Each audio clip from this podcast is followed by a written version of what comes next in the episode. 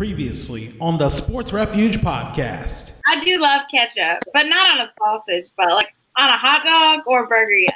and I've always judged you for that, Vanessa. From Delaware, almost live, this is the Sports Refuge podcast. This is the weekly podcast featuring interviews with guests discussing their connection to sports. And now, here's your host, Earl Holland.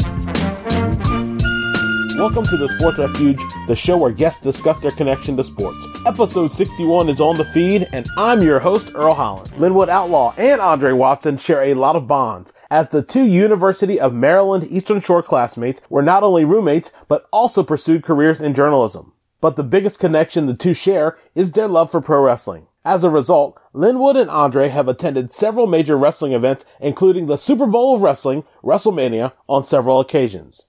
In this episode, Outlaw and Watson discuss what goes into planning a WrestleMania trip, as well as their experiences going to other events, such as the debut episode of All Elite Wrestling Dynamite and the AEW Full Gear pay-per-view held in Baltimore, Maryland.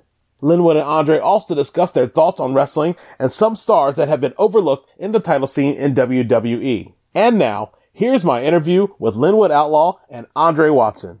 Andre Watson and Linwood Outlaw, two people I went to the University of Maryland Eastern Shore with. And that honestly, I didn't know that they were big wrestling fans until after we got out of college. I did not know that. I wish I had known that beforehand because it had been great to actually watch SmackDown during those days when it was really good. And of course, we didn't have we didn't have the cable at UMES because they decided to not put on Spike TV or TNN there because if you had USA, which they did at the time, nobody expected them to jump from USA to, to Spike. And then, of course, we all know sometimes you can say that the UMES administration didn't care about the students. But that's a different story for a different time. And I am glad to have you guys be a part of it. So, how are you guys doing today? Doing good, man. Doing all right, man. I just got to correct you really quick. I think you were in the student apartments, right? Oh yeah, I was in student apartments. yeah, yeah, yeah. So Wood and I were in Hawks Landing. We had cable, so we were watching yep. Raw. yeah. So we were watching Raw every week. I don't know if I, I should admit that because Raw was pretty terrible. Uh, freshman year like, was a struggle. It was that was the struggle. That freshman. was the struggle. Yep, freshman year in Court Plaza. But once we got the Hawks Landing, we had Raw and SmackDown every week, so everything was good. I mean, I kind of wish we didn't have Raw because Raw was, you know, that was the Triple H era. that was, was it was terrible. But yeah, we, we, had Vick. Raw. Katie Vick, all that terrible stuff. Awful. Terrible. And for people who may not have heard the podcast before, both of you guys, to give maybe a brief refresher, how did you guys get interested in wrestling? So it was my great grandfather, actually, from what I was told. Um, I spent about six years of it with my grandparents in South Carolina when my dad was getting a divorce and he was you know going all over the world for the military. So during that time, my great grandfather would come take me from my grandparents' house and take me to Columbia, South Carolina, Sumter, South Carolina, all over South Carolina to go see Jim Crockett Promotions. And as my grandmother explained it to me, he used to take you to see some Flair versus Dust person. I don't know who these people are, but Flair Dust, I don't know. Obviously, she's talking about Ric Flair versus Dusty Rhodes during that time period. So that was basically it. And I just remember, like, for me, the first memory I have of wrestling is the first Clash of the Champions, which should have been in uh, 1988, um, going head to head against WrestleMania 4.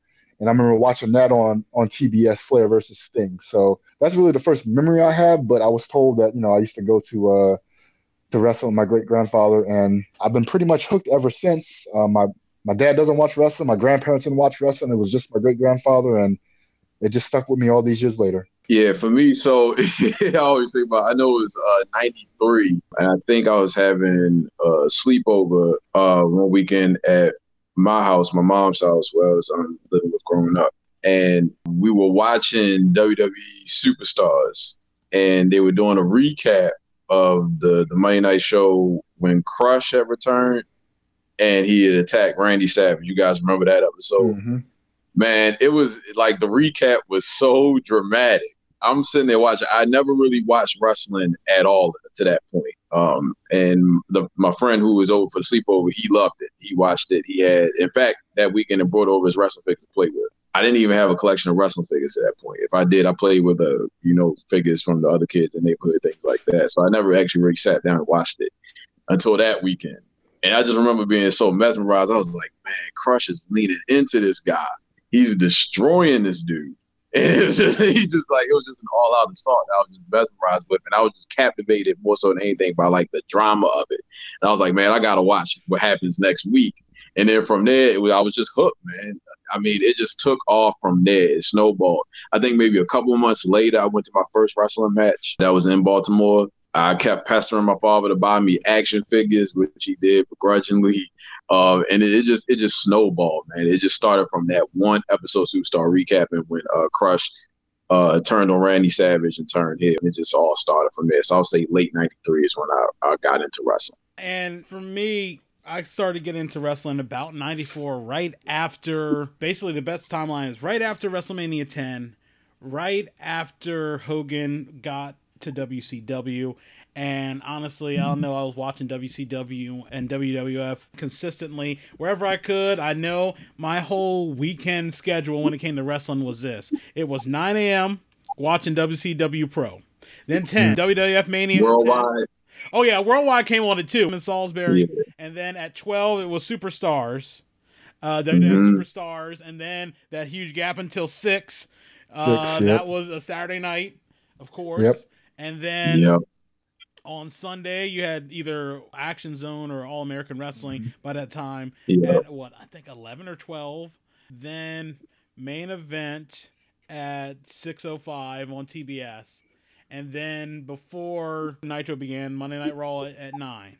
Those were pretty much the shows, and you can think about that a whole weekend full of wrestling, and at what 94, 95 before the Yeah. birth of Nitro. That's insane. That's close to 10 hours, depending on whether the Braves were playing or not on TBS. Because that would only be the determining factor whether you get two hours of Saturday night or not. Because, man, I'd be mad Mhm. that uh, the Braves are, you know, cutting off wrestling. But, I mean, that's the way you probably got some. Uh, some wrestling fans end up being Braves fans because they would watch wrestling enough and they'd basically get uh, subliminal messages of, you know, sticking with the Braves and all that.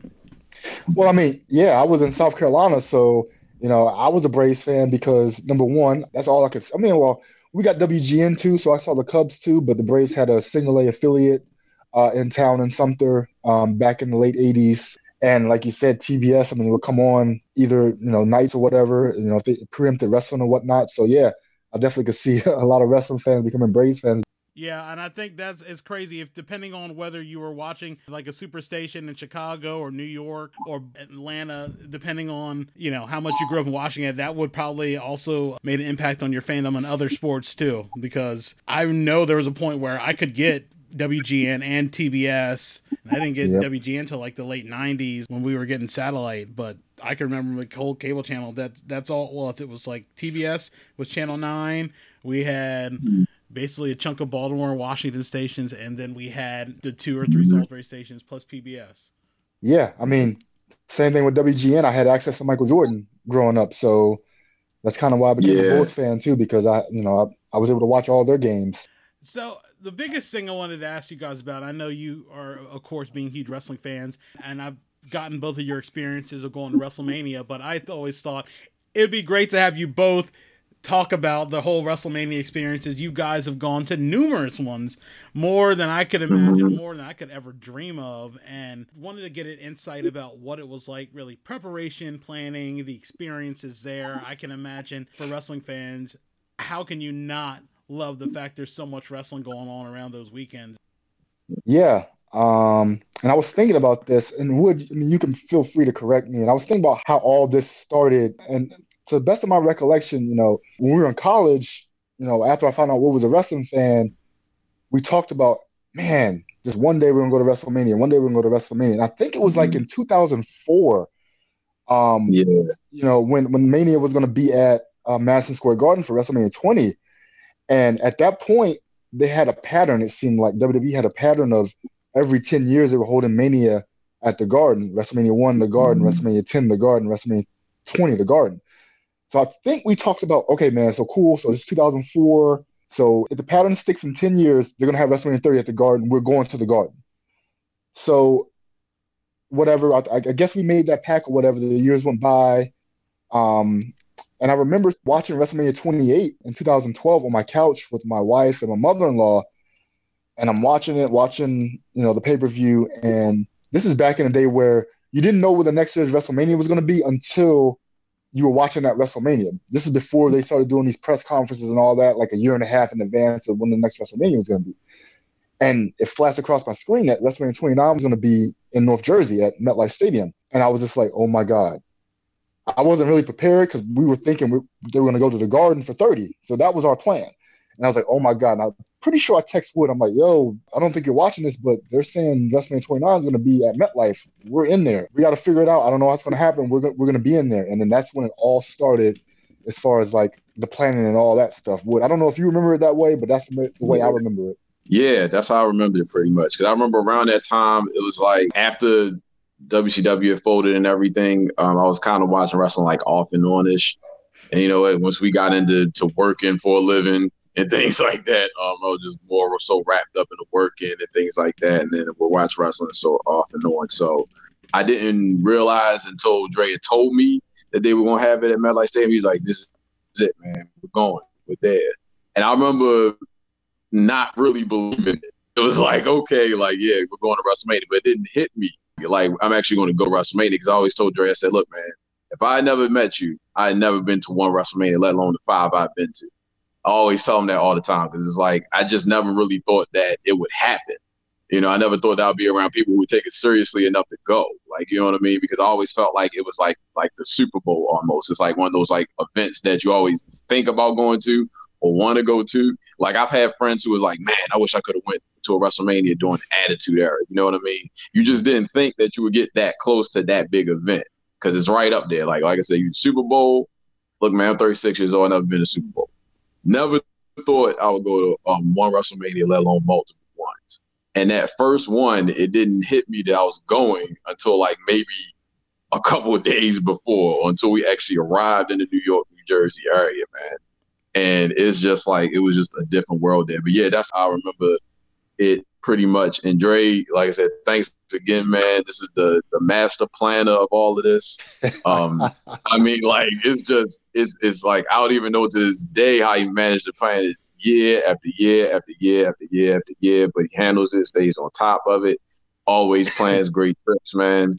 Dre, thanks, brother. Thank you. That's the thing, Earl. So like I I've always been kind of like a planner. So, like, I plan my damn wedding, man. You know, because my wife didn't like the plan. She didn't like the plan, so I planned my wedding. Um, but yeah, with the mania trips, yeah, I mean, that first year might have been like, I might have got off to a quote unquote late start compared to how I do it now. But yeah, I mean, that mania was announced in April. I think I started planning like in August of 2012, you know, for WrestleMania, and just kind of looked at hotels and looked at where I wanted to stay up there and what we wanted to do and all that other stuff. So, Mm-hmm. I mean, every year it seems like I started planning earlier and earlier. So that first year, I kind of felt like I got off to a late start. If you ask me now, like when I start planning, like now, wouldn't I already have our room booked for next year in LA? Yeah. would, it's already been like a month and a half since we had that lockdown. So that tells you how early I started planning these things because stuff can get crazy. Is it when you really start hearing the whispers that it's going to be in LA, or when that announcement is made, then you start locking everything down? Uh, so right now, yeah, the whispers, because the first thing you want to do, the most important thing is the hotel or where you're going to stay. Because if you can get that locked in, your price is locked in and you're set. Because, you know, hotel rates rise once they figure out a special event's coming into town, they can skyrocket. So that's the first thing I want to do that I make sure I do every single year. As soon as hotels become available to book, which is usually around like the 340 day um, mark, as far as, you know, how far it's out from the event, I will lock a hotel in. With this case with LA, we found that Airbnbs were opened up. So I was like, you know what? I'm gonna lock it in and I'll have a backup plan in case that falls through. But I mean, we got a great place um, for really good rates. So I'm happy with that.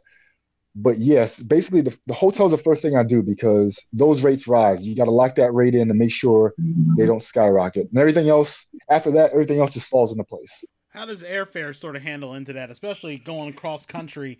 Uh, is that one of those things you try to get ahead? I know you can only go but so far ahead at a particular moment when it comes to airfare. to be honest, I still haven't mastered airfare. Um, I messed up you know, this year in Tampa, and I should have known because Orlando was like similar. So I usually try to book our airfare like in September, October. That's when I usually open up for booking, and I figure those are the cheapest times, kind of like with with hotels. But it's really a crapshoot, man. Like Orlando, I well we drove, but I remember I rented a house in Orlando for my wife and my in-laws and all that, and I booked my my uh, in-laws airfare in like end of February of 2017 and got like 250 round trip each ticket. So that was good. And I just looked at Tampa before all this stuff with the coronavirus hit, and they were around like 250. So I could have saved 50 bucks had I waited. But I booked my flight for Tampa back in October November or whatever. So flights are dicey. You don't want to book too early. Like international fans, they do that sometimes because, you know, I guess for some reason, if you fly internationally, you want to book close to a year out. But for us in the States, it's really a crapshoot. And then would it be in spring break time and a special event? I don't really take any chances. I don't want it to skyrocket. I know New Orleans two years ago, if I would have tried to book at the end of February, forget it. It would have been like seven hundred dollars round trip. So I always hear leaving out on Tuesdays are also good benefits. I mean, when we went to LA, we tried to book it on a Tuesday and fly in and fly out because sometimes those are the easier flights if if you can get them. Because I know there's a sort of one of those, I guess, benefits and uh, discount flights. Yeah, I mean, so we use it when we go. We usually go like a Thursday to Tuesday. So Thursday, I guess, is too close to Friday for us to get that good of a deal, right? So yeah, I mean, I guess if we went in on a Wednesday or Tuesday, we could get you know a better deal. But then you're looking at another extra night or two a hotel. So I think it, it all balances out if you really think about it among the places you've been, I know the the food that you've probably had at the different venues that you've been to. What were some of the best restaurants that you guys went to on your WrestleMania trips? Mother's in New Orleans. That was my favorite spot. I don't know about Dre, but it, it takes a little while to get in. But once you get into that restaurant, it's well worth it, man. I mean, food is awesome, among lots of other places, obviously in New Orleans, man. But New Orleans, period, is my favorite WrestleMania destination. So many fans say they should have it there every year. It's the time of your life, man. I'm telling you. Every wrestling fan has to experience that. And I don't know, because like once you experience it, I don't know if, if any other wrestling show will be the same after that. But um, the Mothers for me, that's my favorite uh, restaurant to visit whenever I'm in New Orleans for an event for WrestleMania. Yeah, I gotta agree. I mean, you know, we've been down there twice, and each time it was great. And yeah, I mean, New Orleans as a whole, I mean, WrestleMania, it's the GOAT. WrestleMania whole city. Everything is so close. You're literally around thousands of wrestling fans for five, six days. You really can feel WrestleMania take over. And that's mm-hmm. the thing. Like some of these markets are bigger than others, right? So New Orleans is a small market. So when WrestleMania comes in, it really takes over. You can tell they have banners everywhere. You can see all the wrestling fans. You can't walk more than five steps and not see a wrestling fan in town for WrestleMania. Contrast that with New York. When we went last year up to North Jersey and in New York, New York is so big, it swallows up WrestleMania. You couldn't even really tell that WrestleMania was in town because you got people on the subway going to work. Like we rarely ran into any wrestling fans. But yeah, Mothers is up there definitely. Just all in New Orleans, all the food in New Orleans was fantastic. Um, trying to think. Uh, oh, Dallas, man, we went to Dallas, had some great barbecue. We went to uh the Pecan Lodge in Dallas.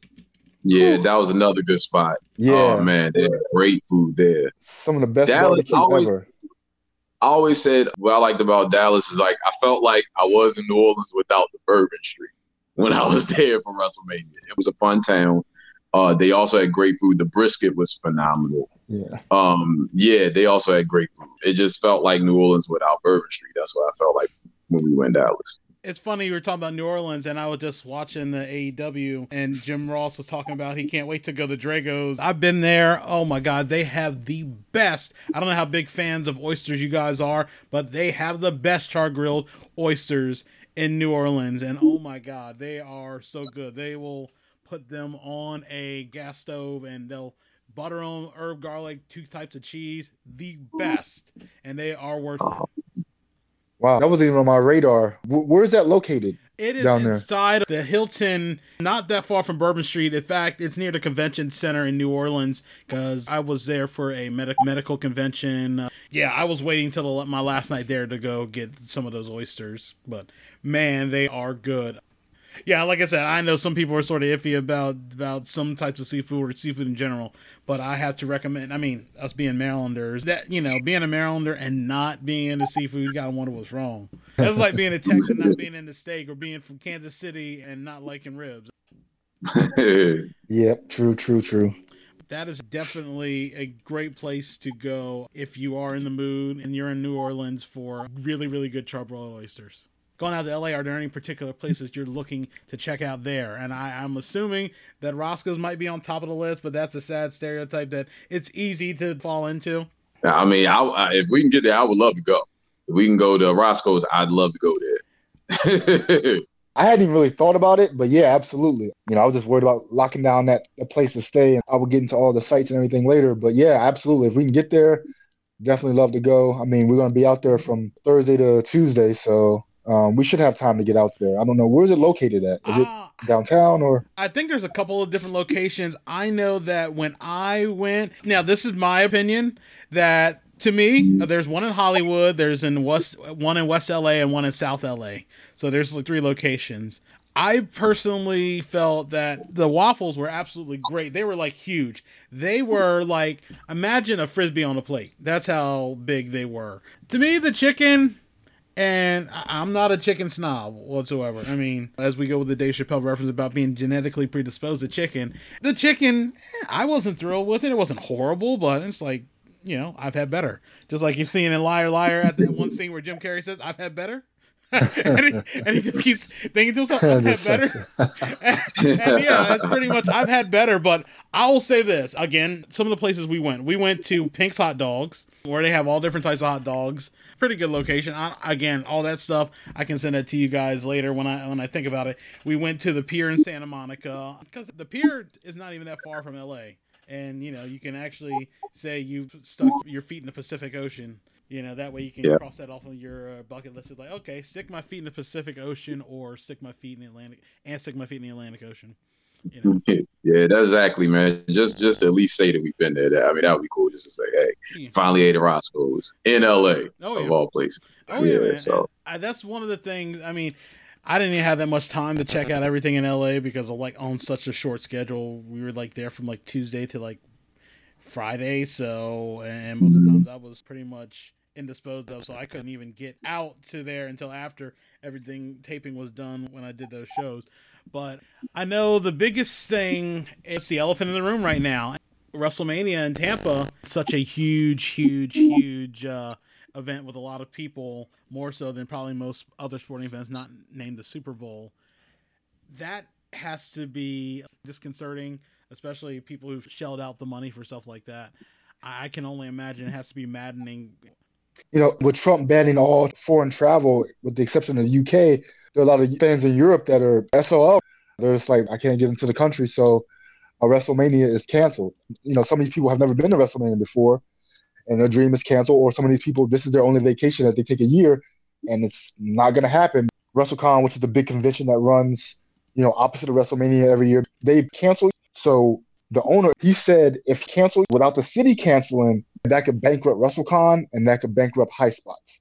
Now he said that happened to him in Orlando in 2017, whereas they had three hotels that year, and he said one of the hotels they didn't fill, so he was left holding the bag for all those rooms that he didn't fill.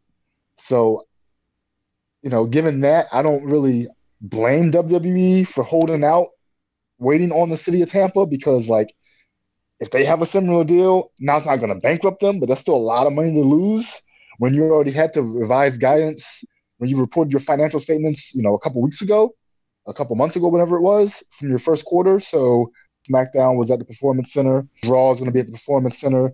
They've rescheduled other events within the coming weeks. So AEW's done the same thing. Yeah, I had personally decided to forego this WrestleMania trip to Tampa because I think last year, even when it was decided they were going to Tampa, me and Dre were already hearing rumblings that it was going to be in LA in 2021.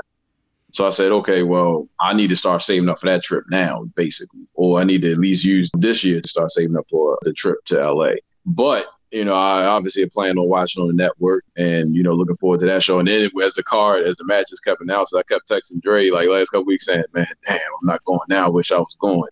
Can you sneak me in your suitcase? Can you and a couple other buddies going down to WrestleMania find a way to sneak me in there, man? I was like, now I want to go, man. Get me down to WrestleMania. So I mean, you know, just to see everything that's that's happening now with the you know coronavirus developments, it sucks, man. And then just watching SmackDown, it was just such a weird aura. It's like I give the staff so much credit because I think that under the circumstances, it was it was a great effort, great show they put on. Man, listen, that was one. Cena cut a great promo yesterday. I just wanted Oh, to put that out there. That was an Yeah, awesome promo that he cut yesterday. And then also, obviously, Bray did a good job too. I mean, the guys did a great job. And I mean, it's challenging. Like, that's challenging to not have an audience and to go out there and perform. But I mean, man, when you think about like, there could be no WrestleMania at all this year. Man, that sucks. That really sucks. And I think that's a possibility. But yeah, I think it's just inevitable that it will at least not go on on the scheduled date, which is April the 5th. Yeah. But I mean, just think about it, man. I mean, it might not happen at all. That's terrible. Yeah, you really notice like with any sport, you have to feed off a crowd because they can sometimes really impact the tone of something and doesn't matter whether it's basketball, football, pro wrestling because if the audience isn't responding, you're just sort of trying to find your footing. Because you need something to give you that feedback. And I couldn't imagine. I'll, I'll try to eventually check out that SmackDown episode.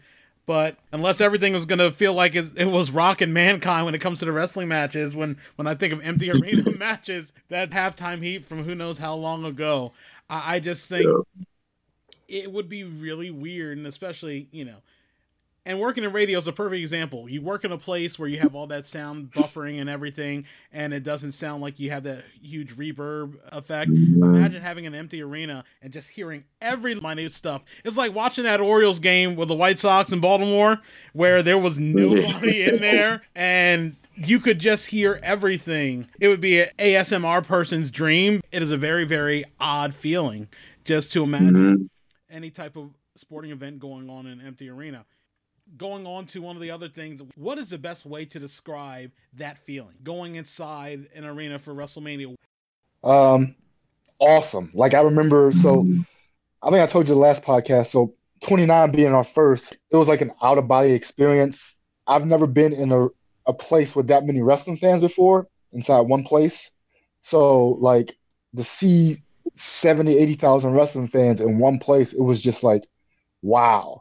I'm at WrestleMania and you know I shed a tear because I was like, man, this is this is this is awesome. I had always wanted to be here since WrestleMania six. It was just mind blowing, man. And then as the mm-hmm. years gone by, I've gotten used to it. It's kind of like, yeah, I'm at WrestleMania and it's, it's always special. But that first time and seeing all those wrestling fans in one place, I was just like, wow, this is just unbelievable. This is what this is all about. It's, it's phenomenal. Yeah, I mean, there's nothing like walking inside the stadium for the first time for WrestleMania. Nothing will ever top that. Regardless of what happens from the show from that point forward, it's like mm-hmm. that initial rush when you get in for the first time. Yeah, I'm telling you, that's when it literally hit me. It was that day, like when we were actually going to MetLife Stadium. And I'm like, okay, dang, okay, we're actually going to really be at a WrestleMania. And then when you actually walk through the stadium and you see the stage, I had never seen a stage set up like that in person before, ever. Um, you know, the most the most I had seen was the Raw setup. I've been to like several Raw SmackDown episodes from during the Attitude Era. Those are like the I thought that was something when I saw those. I was like, wow, I'm at SmackDown. I thought that was pretty cool when I was in high school. Like, yeah, I'm at Raw, I'm at SmackDown. And I went to several of those episodes. But when you see that WrestleMania setup, it's a big deal. And it's a different event, man. It just it just captivates you. I had never been in an atmosphere like that. Like I want to really reiterate that. Like a stadium, a football stadium packed to the gills, filled to the top. Like it does football games will fill up the stadium the way that WrestleMania does. All right. And I mean, like it's just and it's so many people from around the world and the energy from the crowd. I never experienced that kind of energy ever. It's just like it's just it's it just captivates you, man. It's it's just a, a fun atmosphere, lively atmosphere like no other, man. I mean, that first WrestleMania, it just really just swooped me up, man. It was just like, wow. I knew WWE put on some good entertainment before, but this, that topped it. How do you try to endure, especially a WrestleMania can probably go to lengths of maybe seven to ten hours? how do you endure the the highs and lows of going through something that long? And what are tips that you would give to anyone who may be going to a wrestlemania for the first time in the near future? What they should do to sort of handle all the i guess pageantry and everything that goes on that goes on along with it? Choose your bathroom breaks wisely. All right take a drink. Yeah true true true it's actually you know it's we refer to it now you know as as we've gone to you know these multiple WrestleManias. We refer to the WrestleMania day now as a work shift because, like you said, I mean, it's literally where we get to the stadium at like pre-show starts at like five, so we're in the stadium from like three to like midnight. So within the last couple years, I've realized the best way to handle it. There are two ways. Either choose your seats wisely. So for me, I'm picking out. I will only sit in club because you have more leg room, the bathrooms are better, less lines for concessions, all that stuff. But last year in New York, in Jersey, that was the best way to handle it. We were in a suite. And let me tell you something. I didn't even feel like I was there for seven hours because I was up walking around. We had a lot of room. I wasn't confined to this small ass seat. I mean, it was great. Like I, you know, there was a match I didn't want to see, which I kind of regret not watching live, which turned out to be really good once I watched it at home. Shane versus The Miz versus Shane McMahon. It's a great match, but I wasn't into it leading up to it. So I was like, you know what? This is to be my bathroom break. Mama walk around, see all my folks, you know, see my friends and whatever that I haven't seen in a year, chill with them.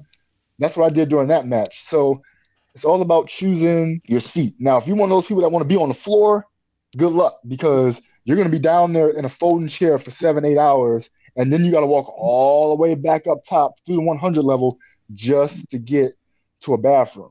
So if I'm not sitting first row, I'm not sitting on the floor.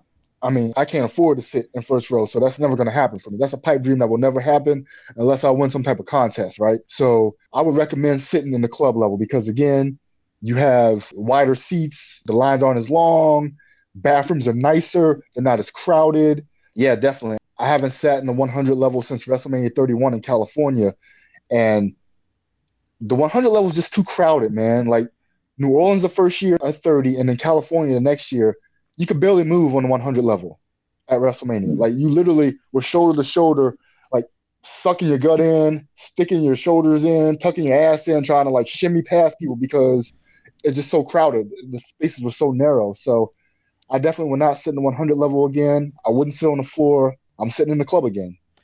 How much were club suite level tickets? So they get higher and higher every single year. So the first year in Dallas at Jerry World, which I will, I hate the Cowboys with all my heart and soul. Um, even though you know I don't really care about the NFL anymore, just hate the star. I hate everything about the Cowboys. But AT&T Stadium was the best stadium experience we've had, bar none. Mm-hmm um, at these WrestleManias. They had the best club level. Food was great. All that. It's just better, man. Lines are shorter, seats are wider, they're more comfortable, they're padded. And those tickets that year, to answer your question, they were like this is back in 2016. Um, they were like 300.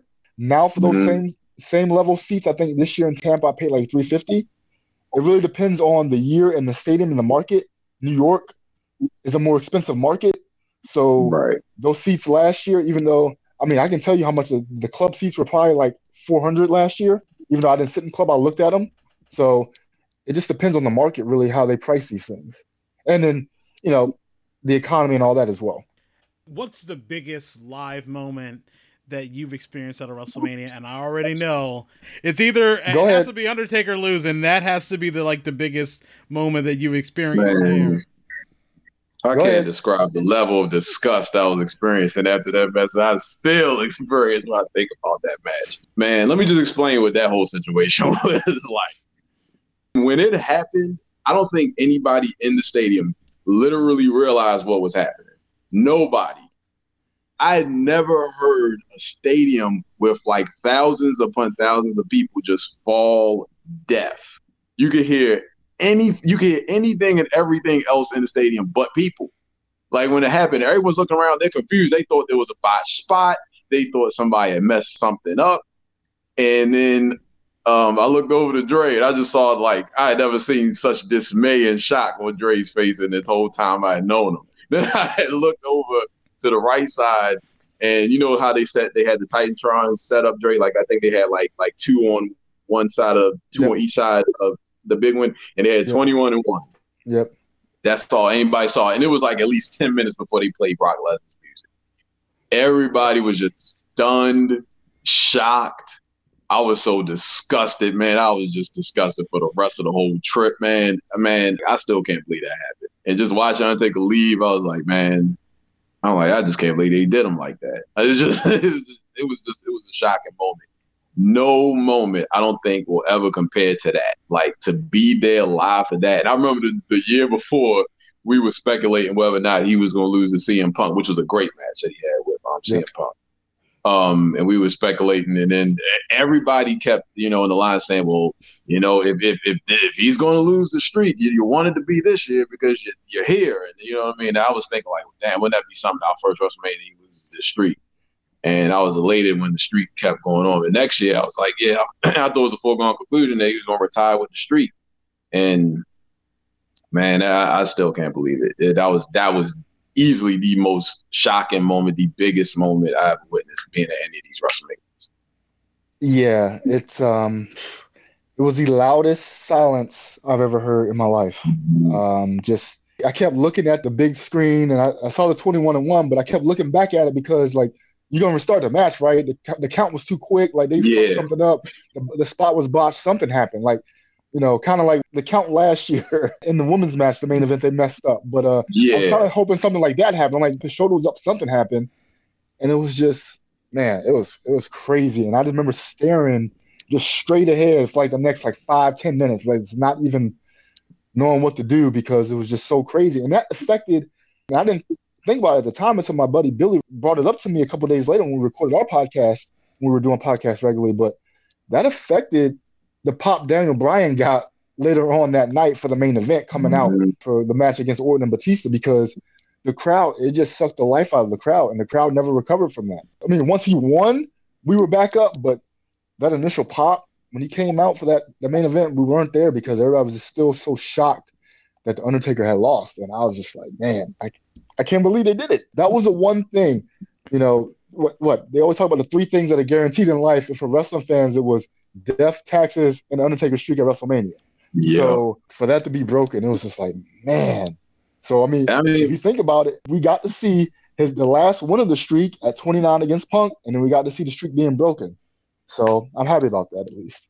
oh, it was a side story, Dre. I bought um, um a pack of um, cheap uh, trading cards, and guess what? I pulled out of the pack. It was that last match they beat with CM Punk.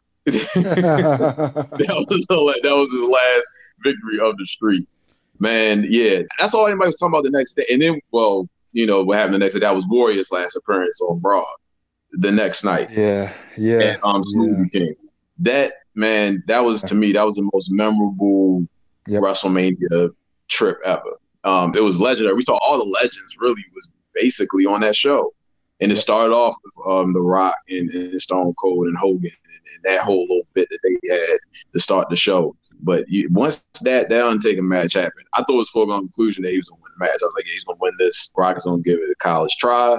Uh, it's going to be a tight spot like it was last year. But when he actually won, man, I I mean, I just wasn't even prepared for the way that the crowd reacted. I mean, listen, I do not overstate this. The whole stadium was quiet. I never heard a whole stadium quiet like that. More disappointing ending: Sting Hogan and Starcade, or that Undertaker Brock Lesnar match. Well, yeah, I mean, listen, uh, Sting Hogan because they they built it up for a year, and you know, the the match. felt- I mean, I didn't realize it at the time. Um, you know, again, like I told you earlier, I guess when we talked, you know, that was one of the few pay per views that my parents actually bought for me. So I actually watched that live, and um, I didn't think about it at the time because I was just such a fan. I was happy that Sting won, but looking back at it, I mean, screwy finish. You know, Hogan not wanting to do the job because Sting wasn't tan enough, brother, and whatever. And after that year build, I mean, that was one of the best builds ever. Like the Crow Sting build to that match from, you know, him walking out of the cage at Fall Brawl 96 in September, all the way through to 97, to Starcade 97 in December. Arguably the best build thing ever. I loved it. Probably my favorite. But yeah, the main event came off flat, but I didn't realize that at the time. But yeah, looking back, I would say that. But I mean, again, the streak. I mean, it's just the shock value of the streak being broken is just something that cannot be topped. Yeah, I, I consider the the Undertaker match, the Undertaker Lesnar match um, for WrestleMania 30. That was more stunning than disappointing. I would say it was just it was just stunning. Yeah, I agree with Ray. I think that the the whole Sting Hogan match, considering how long it had been built, it was a disappointment. Not that it, it affected WCW's business back then, because they were still top, still riding high, and things like that. But um, yeah, I would say just from a disappointment standpoint, in the truest sense of the word, I had to go with Sting Hogan. Dre, did you go to last year's Mania? I did. Also, I know we also talk about Kofi winning the belt, and and that's probably in a different sort of memorable compared to the Undertaker's uh, streak ending. What was that like to you? That moment, Kofi winning that belt. If I think about the three Mania moments, top three for me are probably um, Taker one, Kofi two, Daniel Bryan three. Um, like mm-hmm. I said, Kofi. I mean, they didn't talk about this.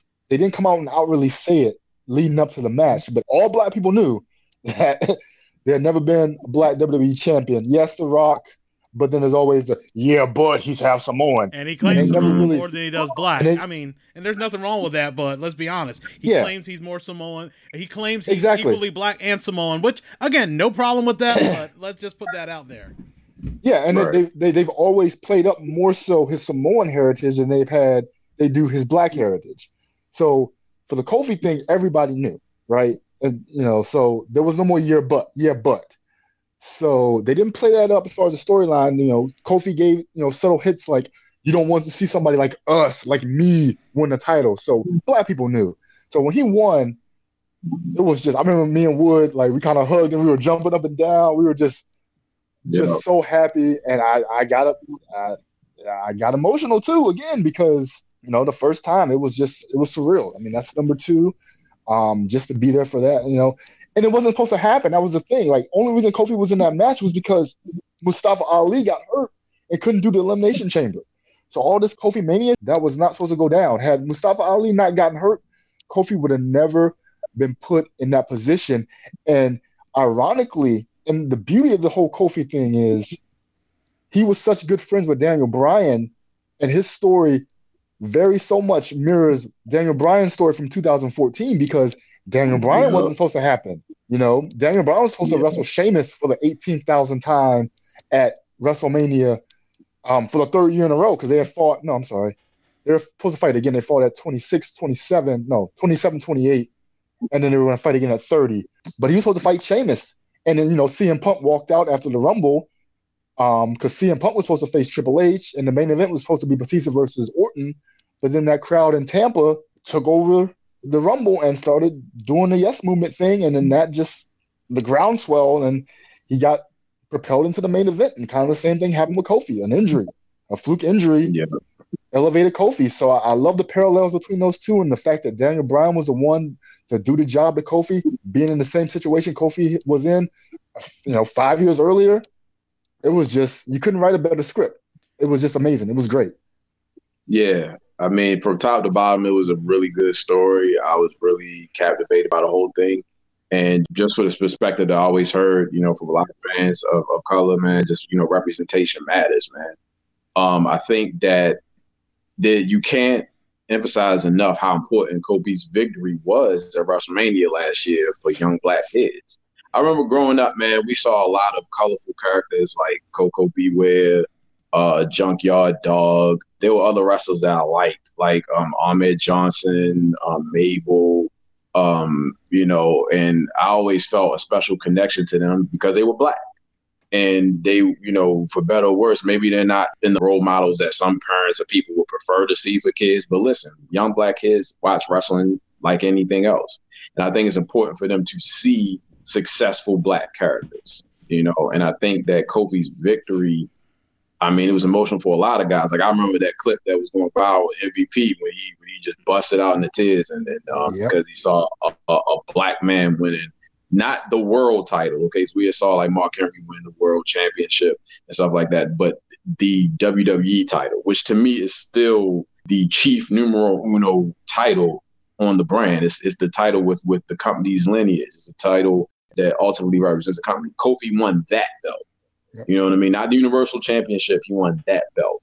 And I think that yeah, I mean The Rock had won it, but it was it was much more significance when Kofi won it. You know, I think that um you know when he did that, it was, it was good for kids to see that because I think that you know representation on all level matters. You know, you see a black president, you see a successful black businessman, um, and and you got to also understand too that that wrestlers for kids they take on like the the persona of superheroes.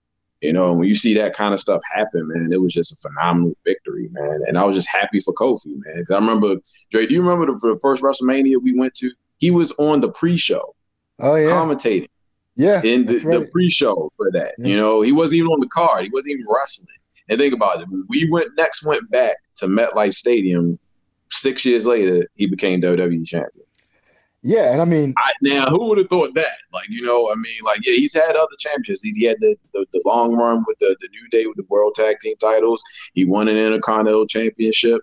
Um, but Vince, I always feel like, you know, and not just for black wrestlers, okay? Vince always feels safe of like, you know, Shawn Michaels would say about putting those undercard belts on wrestlers because there's no risk for that, you know. But to to go full burn and put the WWE title on Kofi, it was monumental. I mean, that also, and I think about it, it could have been worst case. We could have gotten a whole another Booker T thing all over again if if things played out That differently. And that's a scary thought. It's like, oh my god, this could easily veil all the veiled stuff between Booker T and Triple H. That could have easily been what could have happened with Kofi. I mean.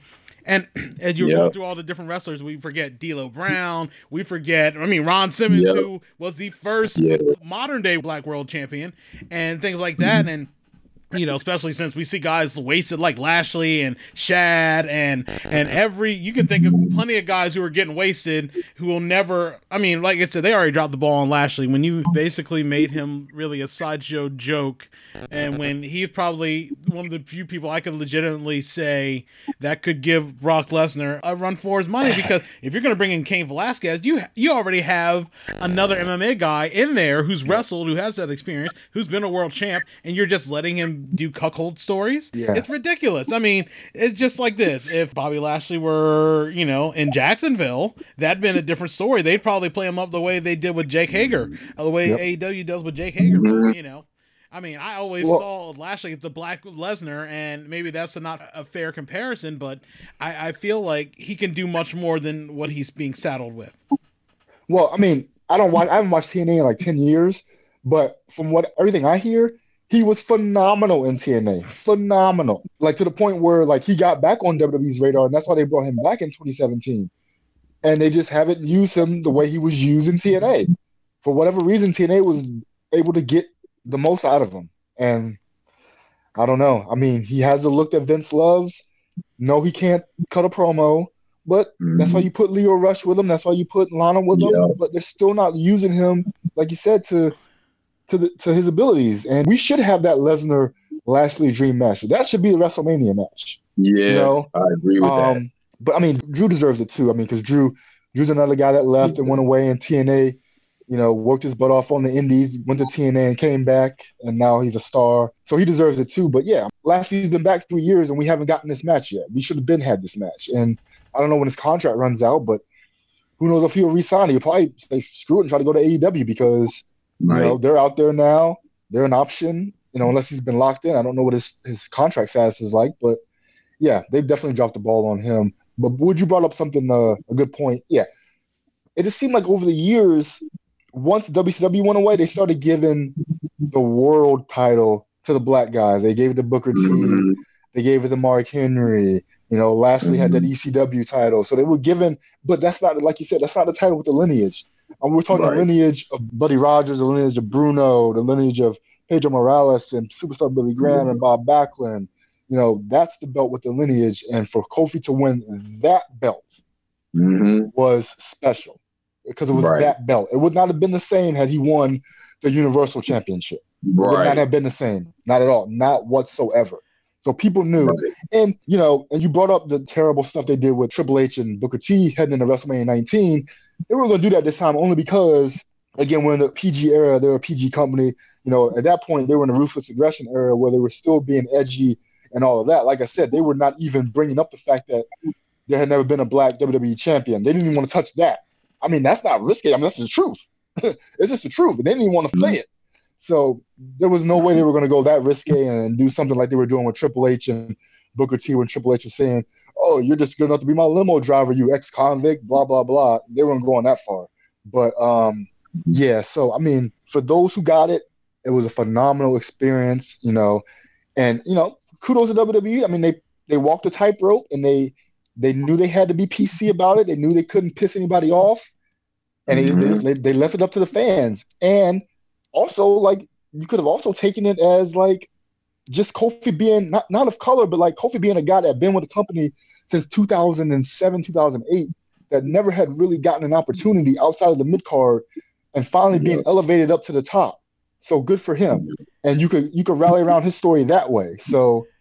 I mean, yeah, I thought they did a masterful job with, with the build and the story with that, and you it could have been taken, you know, many different ways. And they I booked mean, him, different, Yeah. different and they booked him well. They didn't book him like Rey Mysterio after he won the belt. I mean, that's a good thing. But then I, I see this. Well, uh, Ah, I mean, he was bad. He, he beat got Owens. squashed in five seconds. Well, yeah, the end the end result was bad, but the fact he beat Owens, he beat AJ, he beat all those guys. Uh, I mean, he beat Samoa Joe. He beat Randy Orton. He beat Randy. doing Yeah, that. I mean, Um, that's much better kinda- than the way Rey was booked. I mean, I kind of disagree because another parallel he had with Daniel Bryan. You look at Daniel Bryan, 2014, he wins the belt. The first feud he comes out with is against Kane, and they do Yeah. that stupid horror story where he's with Brie, and Kane is like scaring Brie, and then she's like, ah, some out of a horrible B horror movie. Kane is like reverted back to his character from See No Evil. It was terrible. And then Kofi, the first feud he comes out with the belt, Dolph Ziggler. Dolph Ziggler, and he's struggling to beat Dolph Ziggler. Like Dolph Ziggler doesn't, he's a loser. He barely wins matches.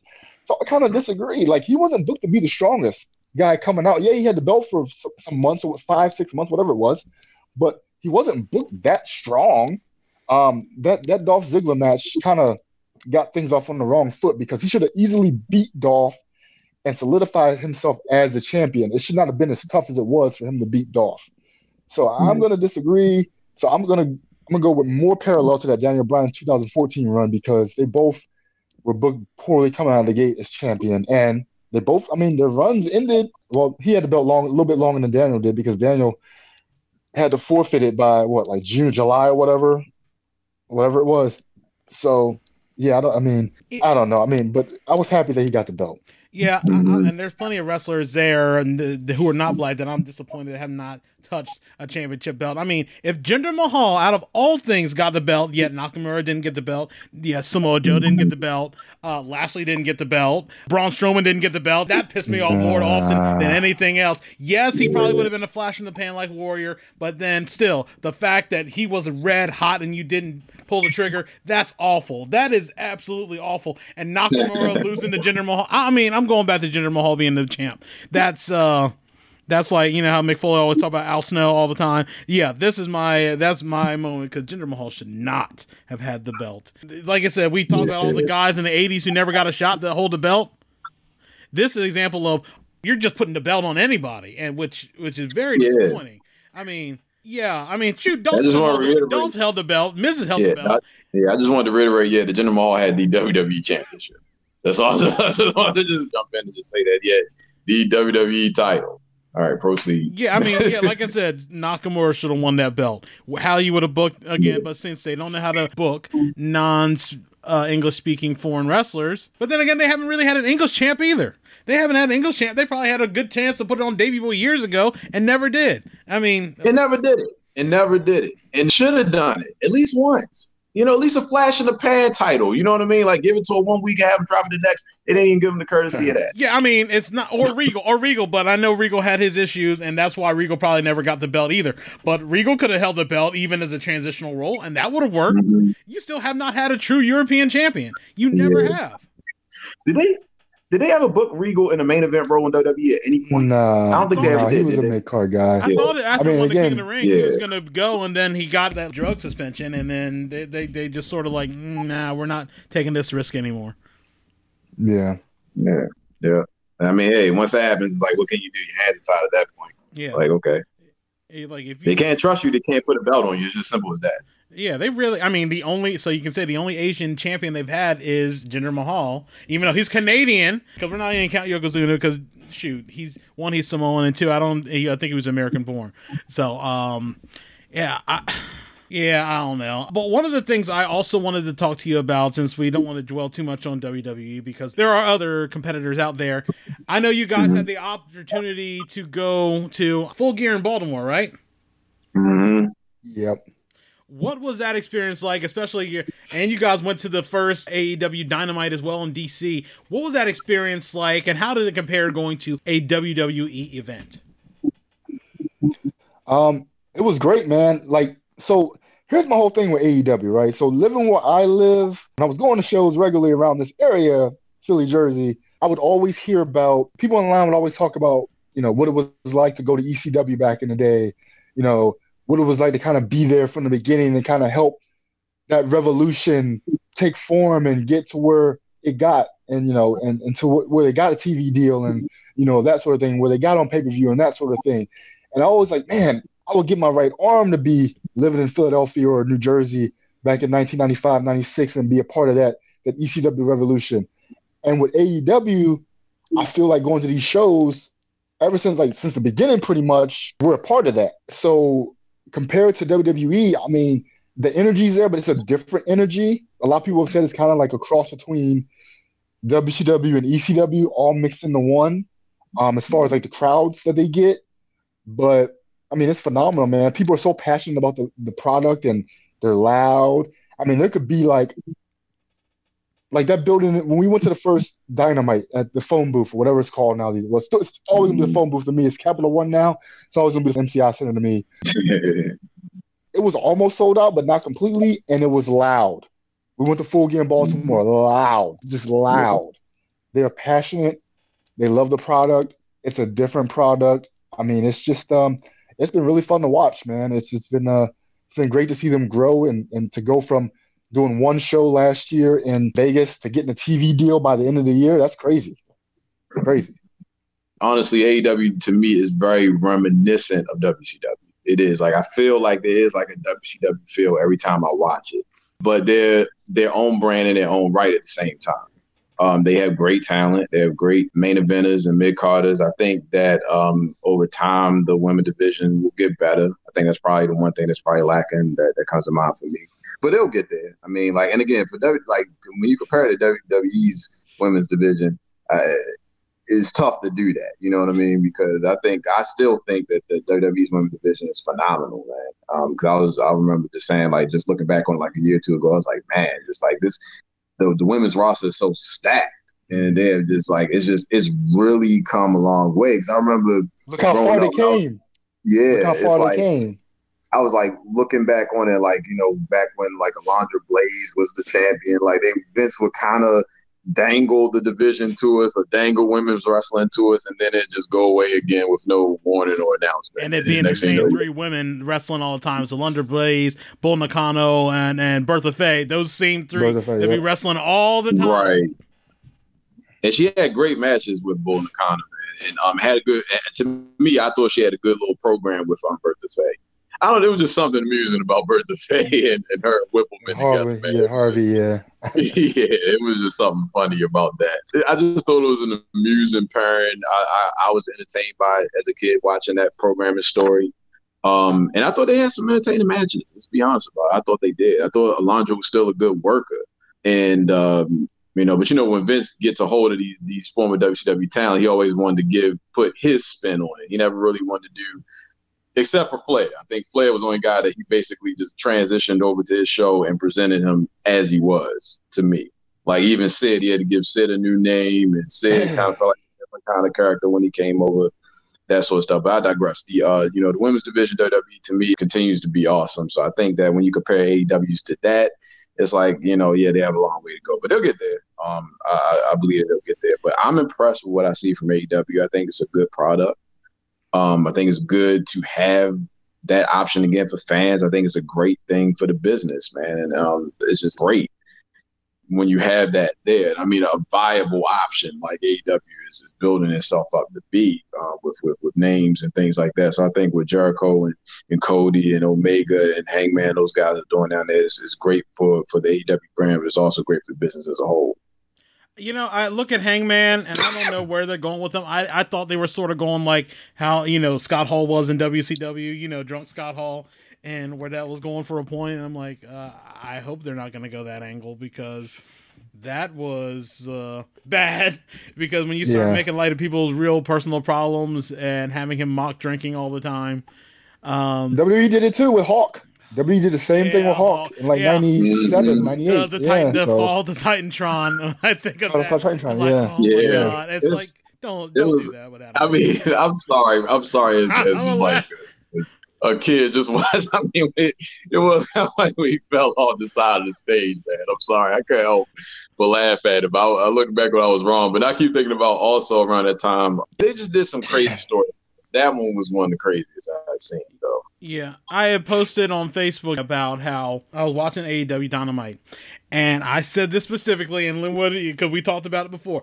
Joey Janela looks just like 1995 Jericho in WCW, but lacks charisma, lacks ability, lacks anything interesting about him. He even has the hair braided the same way Jericho did in 95. All he's missing is a Monday Night Jericho shirt and Ralphus, and, and it would have been the perfect key, but he's he just he's just bland. And I guess without even Jericho's look, Jericho had uh, you know, I see why Cornette calls him Jelly Janela, but um Janela is just missing something. Well, a lot of stuff. Ah, for you, I mean, they love him up here, so I don't know. I mean, he has a big following up in this area, and that's kind of how he got his rise to fame or whatever, and got on people's radars, all the stuff he was doing in the Northeast. So, I mean, like the Jersey and Philly area, New York. So, Hey, people like Joey Yeah. Ryan too. That doesn't mean that's supposed to be. That's true. That's, that's not That's true. supposed to be the norm. But I mean, and like I said, especially after hearing But Janela again, got punked out by but if you- Enzo. If you look at, but that's the thing about AEW. If you look at, you know, we're 36, 37 years old. If you look at what AEW's been able to do, they're actually being able to bring in a new set of eyes, a new audience that likes the Joey Janelas, likes the Joey Ryans, watches being the elites. You know, I don't got time to watch being the elite, but there are kids, you know, in the 17 to 24 demographic that, or 18 to 24 that do have the time you know, that's how Hangman really got his his rise was on being the elite. And he got to you know showcase himself as a character because he wasn't really doing it on Ring of Honor. It was just him being coming out wrestling. Yay, Hangman, throw my little pistol up. That's it. But he got to show his character on being the elite, and that's kind of how he got people behind him. So Can I say this full disclosure? I like Orange Cassidy. Other than that, See, I like, well, okay, I like, well then, Orange, I so- like Orange Cassidy. I, yeah, Man, he put on a show at, at He the can last work. AEW. Oh, yeah. he can work. I used to watch him. They used to run Evolve shows in, in South Jersey when he was doing a Yeah. gimmick where he would come out dressed as like a tree or something. It was weird. Um, he was with Chuck Taylor back then too. It was like Chuck, him, Larry Dallas, and some other people. Um, I forgot they were called, but um, yeah, he can work, and it's good that he got, finally got to show that he can work and and still do his gimmick kind of in the same time. So it was it was really Yeah. fun. yeah, I mean, just honestly, he won me over when they did the Thanksgiving one, and he's and he's in the turkey outfit, and he does the wing. I, I mean, you know, Yeah, and it was like a I said, that's why I'm like Janela. Just I don't get Janela's appeal, but I like Orange Cassidy, and because Orange Cassidy was a charisma without saying a single thing. But I mean, and it's so few wrestlers can actually do that.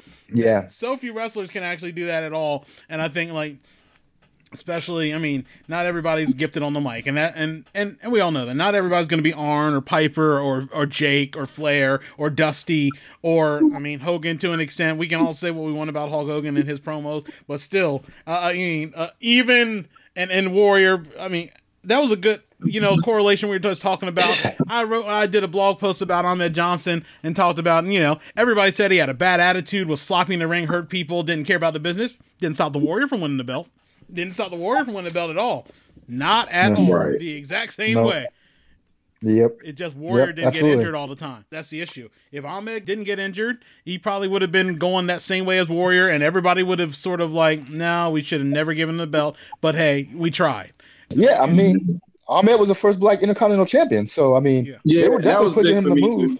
Yeah, they were definitely Yeah. pushing him to the move. Yeah, and I think that Vince, I hear like sometimes like other wrestling podcasts that that Vince actually did have big dreams for Ahmed actually. So he was supposed to. I mean, but hey, that, I'll take that Intercontinental Championship. I mean, until Kofi's win last year, that's you know pretty much what I had to hang my hat on. So I thought that was impressive too, and I, I accepted that gladly as well. And I also thought that Ahmed's supposed to get a title shot against the Undertaker at one point. Uh, and yeah, then when he got when he was a heel in the nation, he got hurt. He got, he got Yeah. hurt. And they replaced who? Farouk. Farouk, yeah, it Farouk? was- It was. I can't recall it. Yeah, it was '97. It was it would have been uh, I would I think it was King of the Ring '97. Yeah, that's what it was. You're right. And then he got injured. Yep, yeah, yeah, yeah. Because they were building the program up toward that. Yeah. Yep. And injuries is what did Ahmed in. That because basically, basically, you everything bad you can say about the Warrior is what you can say about Ahmed Johnson, and except Warrior never got injured. He mm-hmm. got in trouble for drugs, but he never got injured. And you can always mm-hmm. overlook a steroid suspension every now and then, but injuries. That's a good point. As much as people crap on John Cena, hey, fairly durable.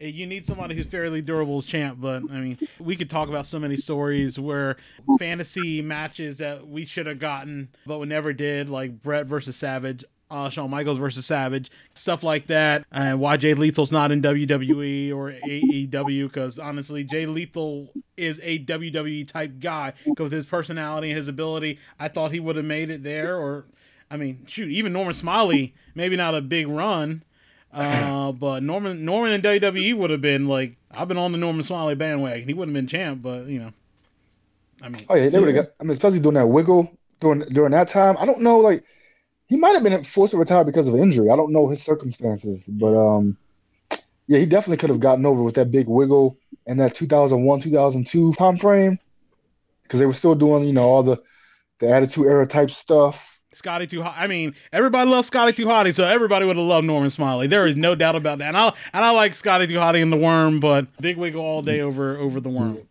One thing I want to ask you guys about before, there's not enough time in the world to watch everything wrestling, but I don't know if you guys have had the opportunity to watch the NWA. What are your thoughts on the NWA if you've had time to watch it?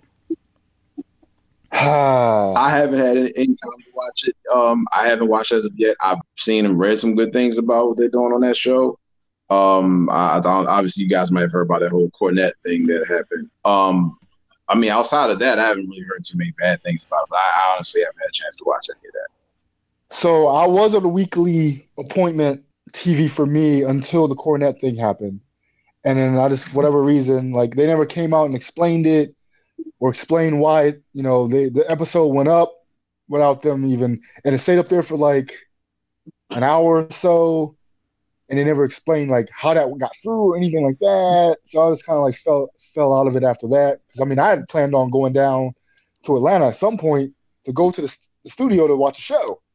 Yeah, that, that was like a bucket list thing for me. Then I just kind of after the Cornette thing, I was kind of like, eh. But there's just so much on, like time for everything, man. I I watch Raw, SmackDown, NXT, NXT UK, and AEW, and then I'll watch when New Japan's building up to a big show. I'll I'll squeeze some New Japan in there. That's really um, all I got time for. I don't watch Ring of Honor anymore. Just don't have time. Don't watch TNA. Don't watch NWA. Just not enough time in the day, man. Not enough time. With that whole thing, was it more the Cornette comment, or was it them leaving it up there and letting him fall? It was them leaving it up there and then let, and then not explaining it. Like if that was WWE, they would have got raked through the coals. Yeah, Like, like I don't understand. That was my, it wasn't Cornette. Like I know Cornette's not a racist. Like whatever. He was trying to he was trying to do heat that he did back in like 1975, 1980. yeah. you know, whatever. But it's the fact that they left it up there so long and then no explanation. I don't believe Right. anybody, anybody got fired, anything of that nature. And like I said, if it was WWE, like what happened when the ACH thing came out, right? Mhm. Everybody's like, oh, WWE being racist, da, da, da, da. Not knowing the full story that, you know, ACH has, you know, he's admitted to having some depression issues. So there's a lot of mental health issues going on, but they were quick to throw WWE under the bus and, and cast him as a villain. But with the NWA thing, it's kind of like they got to slide, even though it stayed up there so long. Mhm. That's all. I mean, either keep it up there or you should have edited it in the first thing. And I heard Cornette talk about that whole situation because he finally went in full uh, depth on it. It's like, why not edit it fully? I mean, because he would have had no issue if you took it out earlier on. Like, okay, cool. That's like, yeah. And how many weeks in advance? That's another thing. How many weeks in advance was that episode taped? It's not like it's like SmackDown back in the day when SmackDown was taped on a Tuesday and didn't air till Friday. That show had been in the can for weeks. And even then, uh, like I said, if I edit a podcast, unless I'm like super lazy and like, okay, it's not going to really impact what's going to happen with it, I'll just keep it in and keep it moving because there's other things that need to be cut out or edited or, or cut down. But a situation like that, either you get rid of it or you just, you know, put an old school WWE type disclaimer. These thoughts, you know, blah, blah, blah, you know, Yeah, yeah. you know, Don't express the, the their comments, thoughts. They don't reflect on the NWA and they're not a sentiment. Whatever. Or yeah. because honestly, cause, and you know, it's a very differing opinion between black folks, and none of us thought it was very offensive. I mean, I, some people may not. Some people, I'm I'm not going to talk for everybody. I didn't think it was bad. I mean, it's like maybe a little outdated, but I mean, because we're always going to go about Ethiopians and starving. I mean, that's always low hanging fruit when it comes to Ethiopia and some other uh, impoverished nations in Africa. Other than that, not racist at all. No, and they, they used to exploit that like Sally Struthers back in the day. Oh yeah, and, Like- and South Park and Starving Marvin and all that Yeah. other stuff. Yeah, exactly. So I mean, but whatever. Again, we're in a different time. You know, 2020, 2019, when that happened, we're in a different time. Like, like you know, some of the stuff that you talked about, like, like you said earlier with Booker T and Triple H, that wouldn't have flown in 2020. Like, it was okay back then. It wouldn't have. Flo- it would. He could not have gotten away with that shit in 2020, saying that on TV. So this is a different time. But again, my beef was this was in the can for weeks. You guys did nothing, and it wasn't until they got put on the air that Tuesday and stayed up there for like an hour. Because I remember coming home. I got home from physical therapy, I think, and my I have physical therapy on Tuesdays, and my thing is okay. I'm gonna watch Power. I go to YouTube, and it's like video not available. So I guess at that point they started getting backlash and took it down. And I'm like, why can't I watch Power? And then my buddy D sent me a, a, a DM. Was like, you heard about what happened with Cornette said? And I'm like, oh my god, this is why I signed on. so, um, Yep. yeah, my beef is they just left it up there too long, and the fact that it was taped weeks in advance and nobody saw it. And nobody listened to it before they tr- decided to throw it up there. It's just ridiculous. and saying that you probably use multiple camera angles and you have to edit it together anyway. How could you not do that? Because they easily did it in the in the post production where you they, they took that joke out. Exactly. Exactly. That's so, just it's either either inattentiveness or laziness. That's it's one or the other.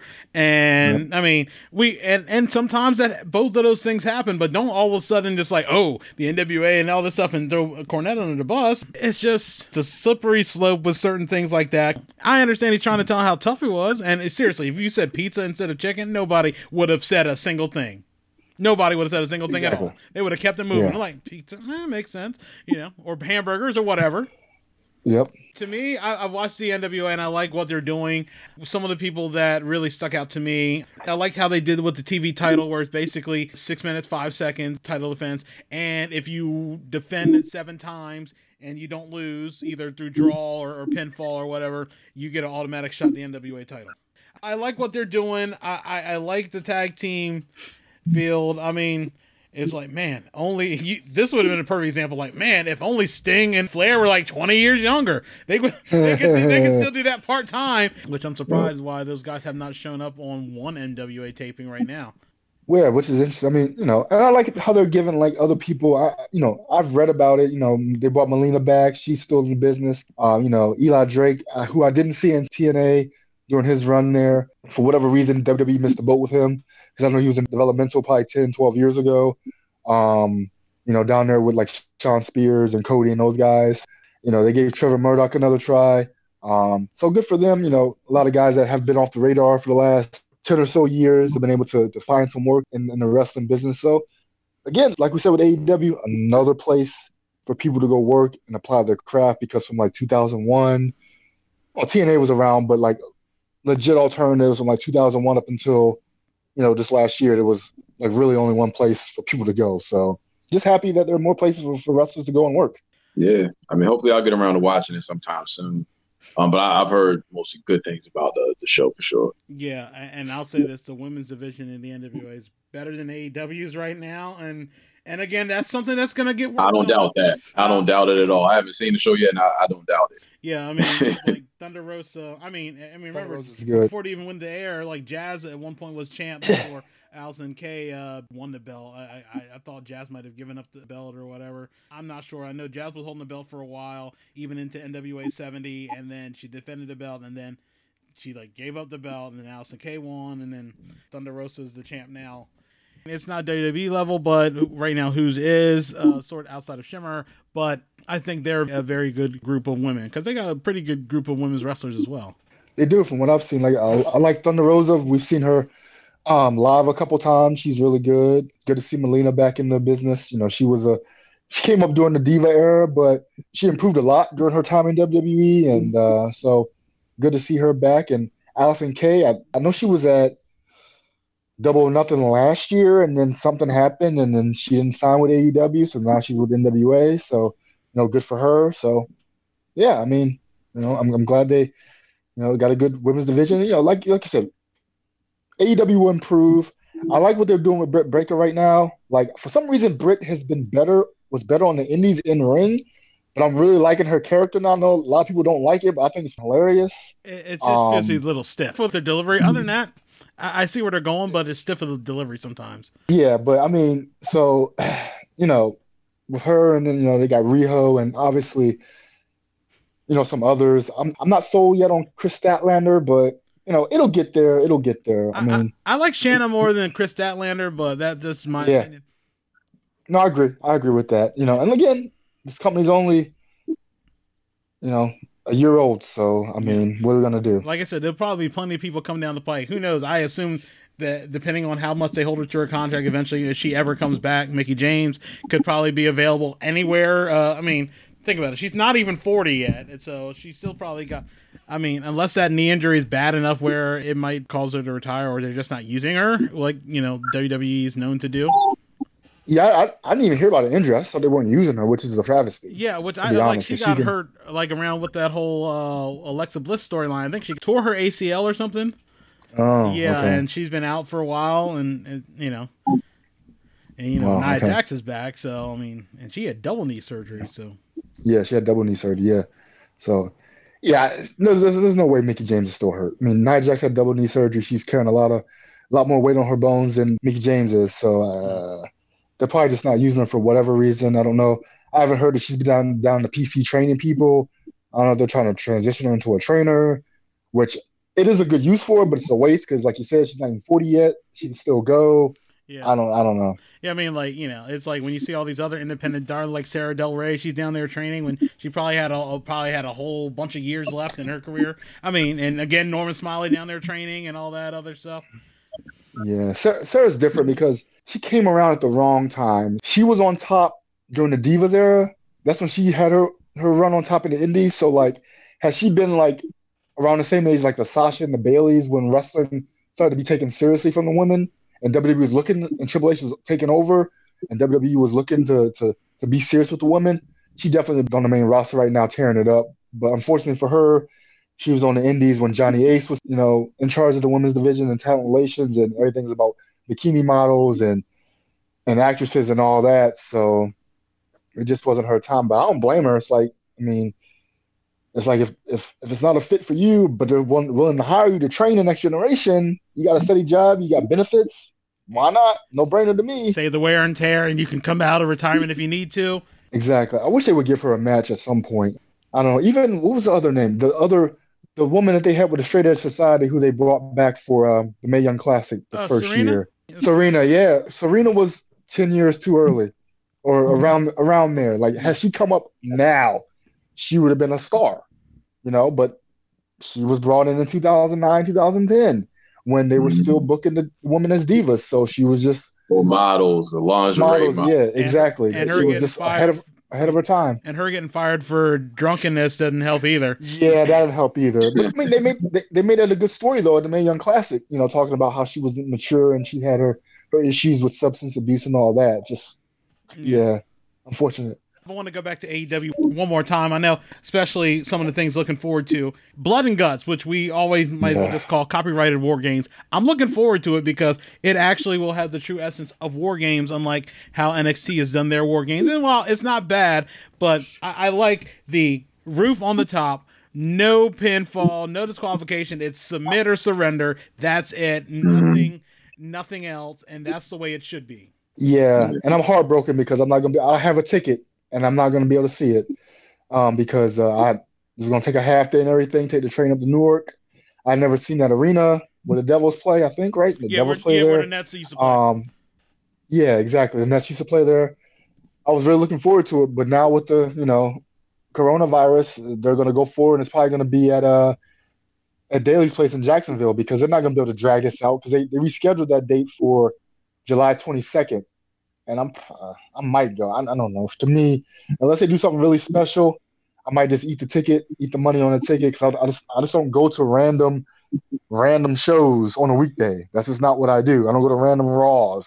I'm not going to random Dynamites. Like I'm not doing it. It's got to be worth my time for me to go. So, um, look, was very much looking forward to it. They really did a good job with building these storylines. If you think the inner circle versus everybody else in AEW, whether it be the elite or whoever, has been the common thread in the storyline for the company since its inception, since the first time they got on TNT in October. So to see it all come to a head in this match that, you know, Cody's dad created and the true essence of war games, like you said, with the roof on top, with some actual blood, whether you know how whatever side of the fence you go on with blood or not. You know, I'm not the biggest blood guy. I like it, you know, in special moments. Um, I don't like Cody getting cracked over the head with a chair and bleeding like a pig from the back of his head, taking an unprotected chair shot. But if it's like busted open in the mouth the hard way or taking a little stiff shot by a punch, I'm fine with that.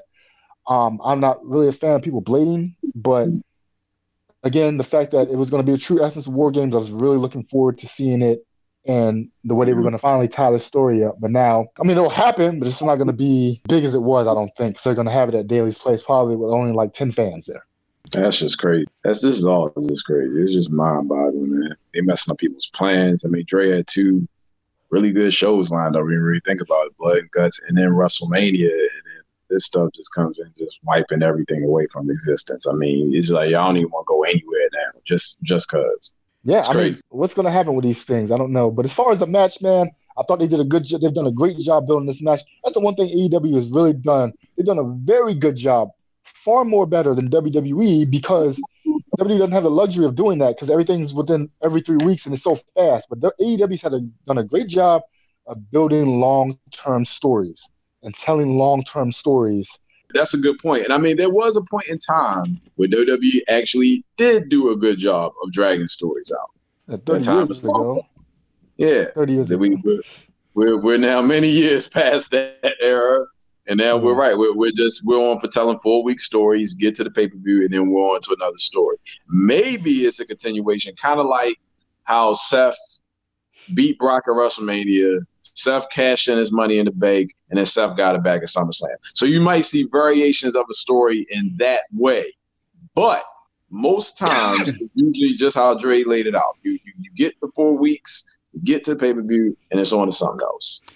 Yeah, It's as simple as that. if these guys are TV writers, they should be able to write long arching story. Well, I mean, again, you're sometimes the women one of one man who's almost 80 years old, who runs a company, who changes his mind on every wink. Um, but to make long arching story plots using and having small subplots using those same characters should be done. I mean, like I said, the mega powers. It took a year for the mega powers to explode, and the payoff was worth it. Yep. Bret and Owen, that- that's a prime story. I Yeah. mean, and that, Yeah, that started in '93. Survivor Series '93 that started. yeah. So Yep. and they built that all the way to you know WrestleMania 10. Um, And you SummerSlam. talk about the Mega Powers. In SummerSlam, yeah, they got mileage out of that, and they had to blow off at SummerSlam in that cage match.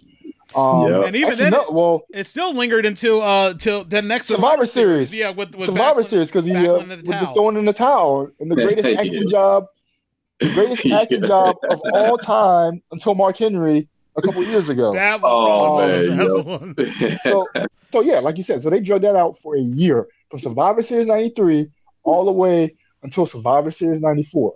They drug that out. So I mean, they just don't have it in them right now to do that.